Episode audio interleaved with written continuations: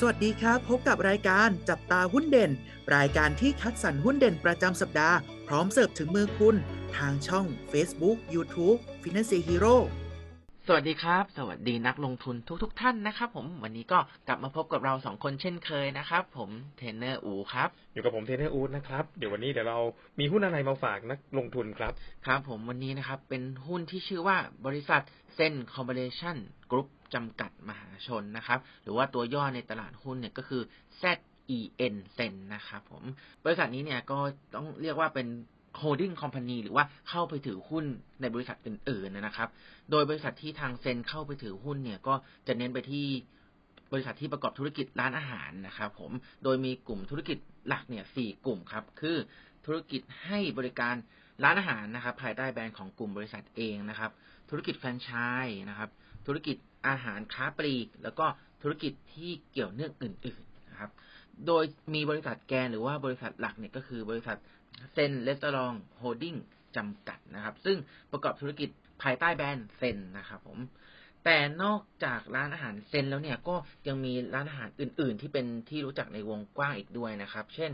ร้านอาหารประเภทปิ้งย่างชาบูนะครับ ภายใต้แบรนด์อากะ ร้านอาหารนานาชาตินะครับ ภายใต้แบรนด์ on the table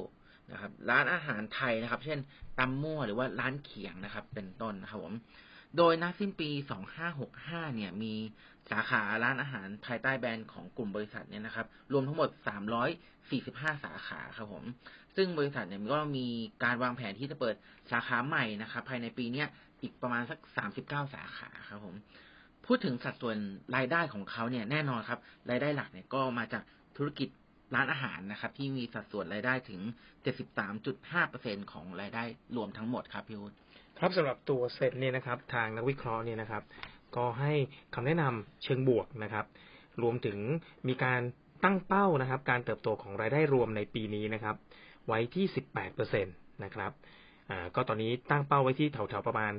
4,000 ล้านบาทนะครับ ซึ่งผ่านไปในครึ่งปีแรกของปี 2023 เนี่ยทำรายได้นะครับ อยู่ที่ประมาณ 1,800 ล้านบาทแล้วนะครับ ผมก็คิดเป็น 47%ของเป้านะครับ ก็ในปีนี้นะครับ ส่วนที่เหลือเนี่ยนะครับ ในครึ่งปีหลังเนี่ยทางนักวิเคราะห์ก็ยังเชื่อว่าจะทำรายได้ดีอยู่นะครับเหตุผลหลักๆเลยเนี่ยมาในส่วนของธุรกิจร้านอาหารอย่างที่น้องอูบอกไปเลยนะครับ ก็คือทางบริษัทเนี่ยมีการวางแผนเปิดสาขาใหม่นะครับประมาณ 39 แห่งนะครับ ก็มีการเพิ่มขึ้นนะครับ 15 สาขานะครับ จากในช่วงครึ่งปีแรกของปีนี้นะครับ แล้วก็ทางเซนเองนะครับ ก็มีแผนที่กำลังจะทบทวนว่า จะมีการปิดสาขาที่ไม่ทำกำไรนะครับ ก็ประมาณ 4-5 สาขานะครับ ในช่วงครึ่งปีหลังของปีนี้นะครับ ในส่วนธุรกิจค้าปลีกนะครับ ช่วงนี้นะครับ ในไตรมาสที่ 2 ของปีนี้นะครับ ก็จะมีรายได้เพิ่มขึ้นนะครับ หลักๆมาจากความสามารถในการผลิตของทาง